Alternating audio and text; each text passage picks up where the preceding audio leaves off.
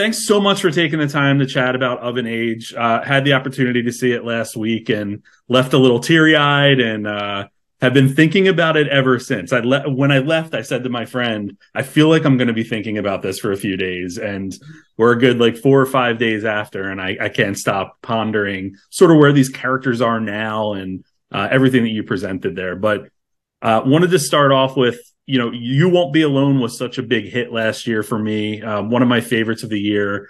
Um, it was your first feature, a poetic exploration of humanity, and it had that su- supernatural lens.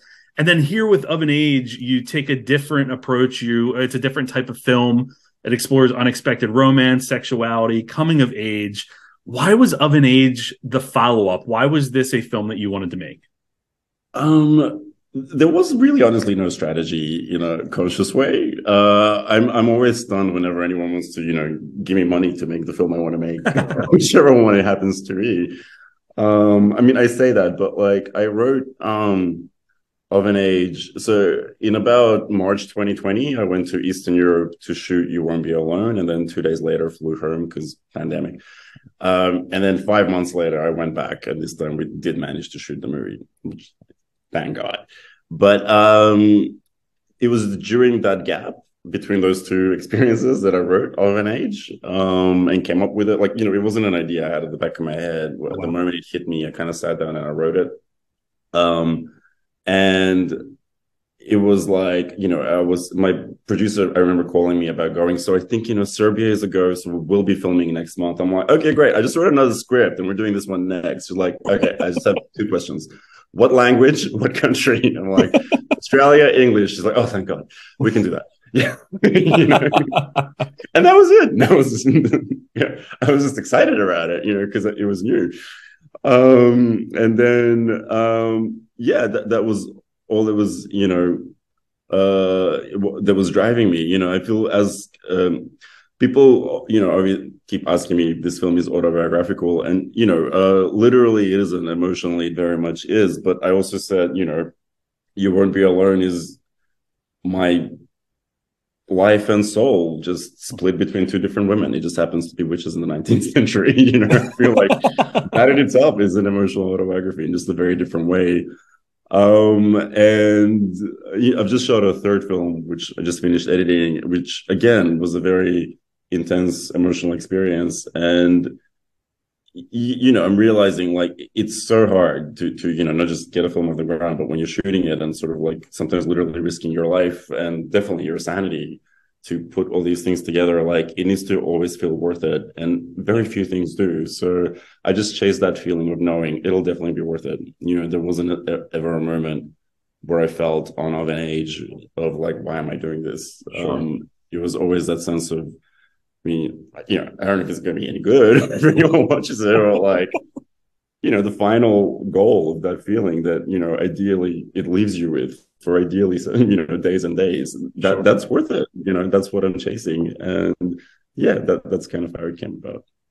Goran, you just mentioned the uh, emotional weight of the movies that you make. And I remember uh, back last year, I think I was participating in one of the junkets for You Won't Be Alone. And I can't remember who it was, but I remember someone mentioning that behind the camera, you're so invested in the emotions that your actors are portraying on the screen. And I remember that being such, such a real, really phenomenal thing to hear that, you know, you're along for the ride with them. What is it about these emotionally heavy movies? And you just said you finished a third one that's also emotionally heavy. Um, what is it about the emotional heavy films that really drive you? I think again, it's that for something to be worth it, it needs to, you know, you need to feel it in your whole body at all times. You know, it can't just be a cerebral or strategic decision because um, I, don't, I don't feel like that works. Um, and and also the feelings build. Uh, you know, as much as something can be moving while you're writing it, then it becomes more and more real. Um, and not just my own feelings, but like I, I feel like uh, it happened on all my films, but especially on Of Age, um, the characters evolved based on who was cast. Um, when I cast Elias to play the lead, um, initially when his uh, audition tape came through, and he came quite late because he, he, was the opposite to what was described on page, physically and in many other ways. Oh, really? Um, yeah, yeah, completely. And I mean, he looks a lot like me. so I think that's how he eventually got filtered through. um, and you know, not a, not a lot of boys look like me or him in the Australian arts circles, uh, if you know what I mean. Um, so um, anyway, like in many ways, it was very different to how he was, how the character was described. But like there was a a rawness and a sense of a life lived in his eyes, yeah. and an emotional way to even just the simplest things he was saying. That I was like, my first instinct was like, well, he's obviously all wrong for the lead, but like he has to be in the movie somehow, and like let's find a role, and nothing was quite working. Um, and then there was a sense of like, imagine this story and these feelings, but uh, but as in the shape of him rather than you know the abstract boy you initially imagined. And I was much more interested in that movie than I was in the one I came up with. Like wow. you know, it wasn't suddenly like, and then especially after meeting him, you know, I was like, I want his soul documented as much as you know I want my own or other people I love in my life. Um or you know same with hattie who plays ebony. There's this you know people don't understand how much she improvised dialogue along the way. Oh wow. You know this girl who's you know it's her first movie um and you know a lot of the improv would come out of conversations we've had but also there's something of her that that comes through in that. And like it, it becomes the more the character becomes real then every feeling. Has a greater weight.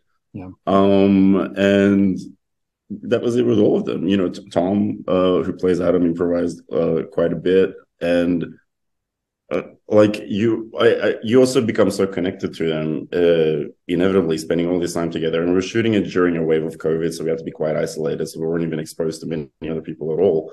Okay. Um, so you know, there's a connection that builds, and they're about to land here. I'm in San Francisco at the moment in like an hour, and just keep checking my phone to make sure they're. I've become like a little bit their dad. Actually, I think I'm the mom. My producer Christina is the dad. We refer to daddy boss. Um, I'm definitely mom on set with the cast, dad with the crew. you know, there. So all of those things build up essentially, um, and I think it, it, I never am that confident or aware of whether it's going to come across to a viewer. Uh, you know, and I'm, you know, ultimately, I think a film is what comes across to the viewer, not what happens on set. But it, it, with You Won't Be Alone, a lot of the feelings we had, I could notice in the way people would write about the film uh, that things came through. And I think uh, so far it seems with this one as well, it's the same thing. And, you know, that's the most rewarding thing. Yeah, absolutely. There's an authenticity that was there with You Won't Be Alone and is certainly there with Of an Age. It's it's something that, you know, I can't pinpoint in either film where it ensnares you but at some point you realize that you're incredibly invested in the characters that are put forth uh, and especially with of an age i mean right until that final scene and the way it ends without getting into that you know i i just i again i've been thinking about the characters a lot and i think it comes down to the performances as well um, Tom and Elias were incredible in those roles. You mentioned how Elias's uh, role or the character itself evolved a lot. How about Adam with with that role? Was that always sort of how you envisioned uh, that being portrayed? Essentially, that, that, that was the creepiest thing, really, because um, with everything, like to me, I'm never, you know, I, I, I go in with a vision for sure. Of course, we all do, but I'm never like tied to the way I picture the film in advance. Um, I, I, I usually try to see what's in front of me, and I'm, you know, I'm used to my background was in like you know DIY short films. Like if you go in trying to control shit, you're never going to get anywhere. You're not going to get anything finished. So it's sure. this thing like I'm very used to, to turning up on set and going, "What's in front of me?" It matches nothing of what I wrote, but how do we shape this into something that you know gives you either a similar feeling or you know something that is as worthwhile, essentially. Um, so I'm not used to ending up with a character performance on screen that really closely matches what I envisioned, and um, yeah, it's freakish Mr. Tom Green. Like even from his first read through, and, and it was such a coincidence as well because like um apart from the main casting pro- process that was happening, I, I, I, was running other things in the background in consultation with my casting agent. um, but you know, I went through like every indie Australian film made in 10 years and like every graduation tape made by all of the, you know, drama schools for three, uh, for 10, 15 years. And when uh, Tom, when I came across Tom, it was in a, uh, it was just clips from a film he had made called um, Downriver. um, which is also very much worth checking out. Um, and they weren't even showy acting, like it wasn't a crying scene or whatever. You know, it was just genuinely him like wandering around and walking into a cafe, and just the way he walked and interacted, mm-hmm. it just felt like it, you're watching a human being, not someone acting. You know, um, it felt very lived in somehow. Um, and I was like, I emailed my casting agent like that hour ago. Who is this guy? Can we like send him, you know, approach him? And she's like, Oh, that's so random. His um audition tape just came through like an hour ago. and I watched it and like it was the first one I watched, um, actually. And what was happening in his eyes, and it wasn't even like because I didn't have a concrete vision of what Adam looks like, but I think the eyes and what was going on with the eyes is what it, it's kind of like it's hard to kind of it's more like a vibe with eyes that I'm picturing when I'm writing, essentially. And what was happening with his, it was just so close. You know, like the first delivery was already like, this doesn't even barely needs direction or development, frankly. um, and we met uh, via Zoom. He lived in Sydney at the time. And like, you know, we just had a random conversation. Like, we got along very well. He brought up his pubic hair immediately for no reason. Um, definitely wasn't asking for it. Um, so that was the we had straight away. It's an interesting casting process you're running. Yeah, and he's like the exact opposite personality to what's on screen. That's the other thing. Everyone kind of like falls in love with him and just tries to meet him, and they're like, you know, he's not that guy at all, you know. Um, but what uh, and, but also what was happening on set that I, I was you know only half appre- half consciously appreciating at the time. I while I'm on set, I'm only thinking, what's the problem I have to fix? There isn't a problem. I'm not going to think about this right now. So what was happening is he was very you know Adam is a little bit of a nurturer as a character, and what Tom, Tom I never would describe like that if on the surface, but like he was very much a nurturer with the younger actors on, on set. He he was you know a rock for them as much as I ever could be. You know. Um, he was my co-parent. um, and yeah, so I think, um, and, and, with him, the conversation was about, you know, building in, like, you know, uh, uh answering every question, just building in the backstory and the, the story world of, of, of, you know, these characters.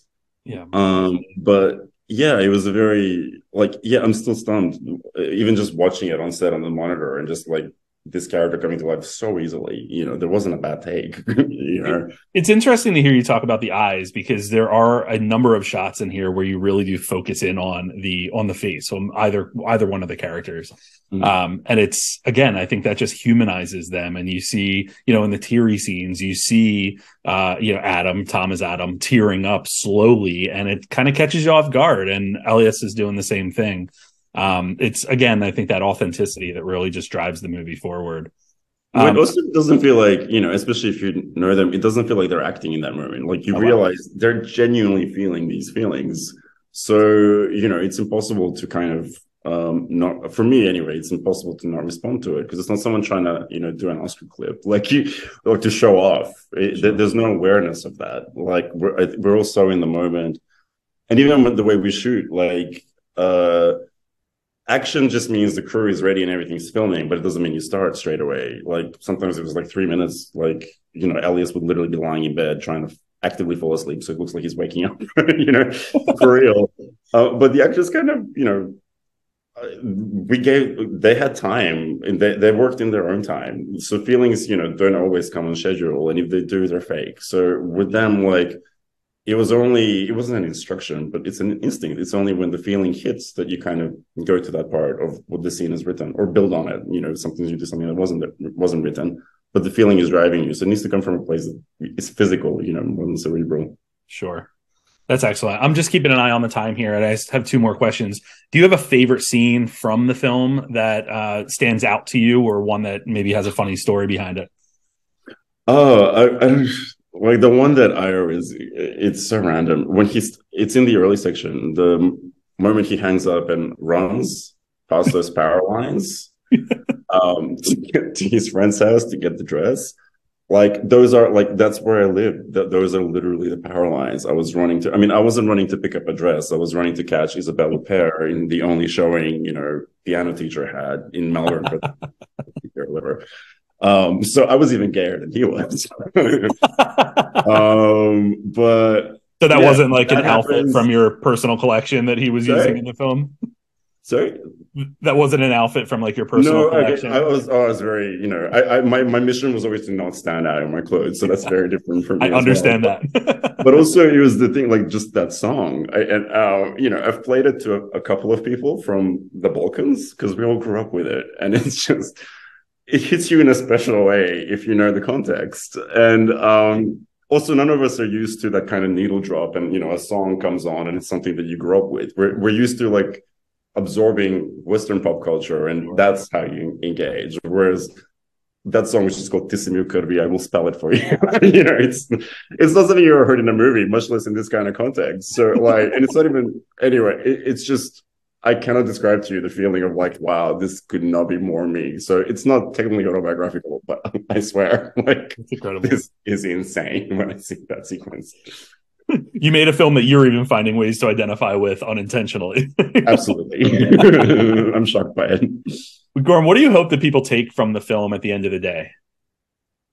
Oh, I think again, it's not a feeling I want to define. Uh, if, if it's, I think if you can verbalize a feeling, you should write the, the book on it. I think other- the movie needs to be something you can't quite put into words. And you know, th- there's the, the sense of like I don't want to describe it a, a weight in my chest, but like a pressure in my chest that it gives me, you know, and it stays with me for days. Yeah. So when you describe something that stays with you for days, or like when people come up to me at the end of a movie and they say, "You just told my story," um, and some of them are gay men, a lot of them are straight women, you know, like that is really what makes me feel like everything is worth it, you know, because it's hard to make films a lot of the time, and then experiencing that feeling, you know, in various cities around the world, from mining towns to like you know San Francisco.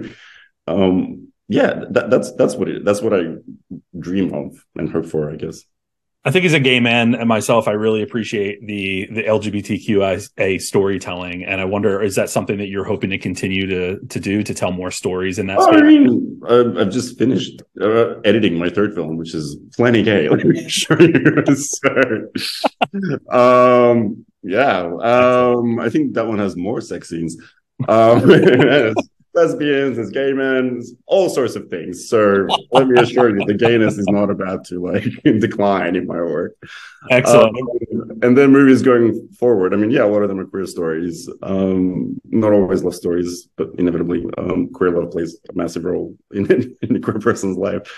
Um, so yeah, that you know, again, uh, for me to make a film, it needs to be. I need to feel it very intensely and feel very intensely connected to it, and inevitably a queer story. Uh, not always a male one, admittedly, but is something that I, I you know, glam onto very quickly. So yeah. Well, Goran, I, I said it earlier that both of these films I just was absolutely enthralled with. There's so much heart in them, and it's it's obvious that there's so much care not only with the the actors that are on screen but the filmmaking in general so i just appreciate both films they're so great they're so um, impactful and different in different ways uh, so i just thank you for that wish you all the best in the future and thank you for taking the time with me today to talk about of an age Oh, thanks, Jared. No, it's really moving to hear all of this, uh, especially anyone who's seen both my films. I'm already stunned. um, no, it's really moving to hear it. So thank you so much. Absolutely. Absolutely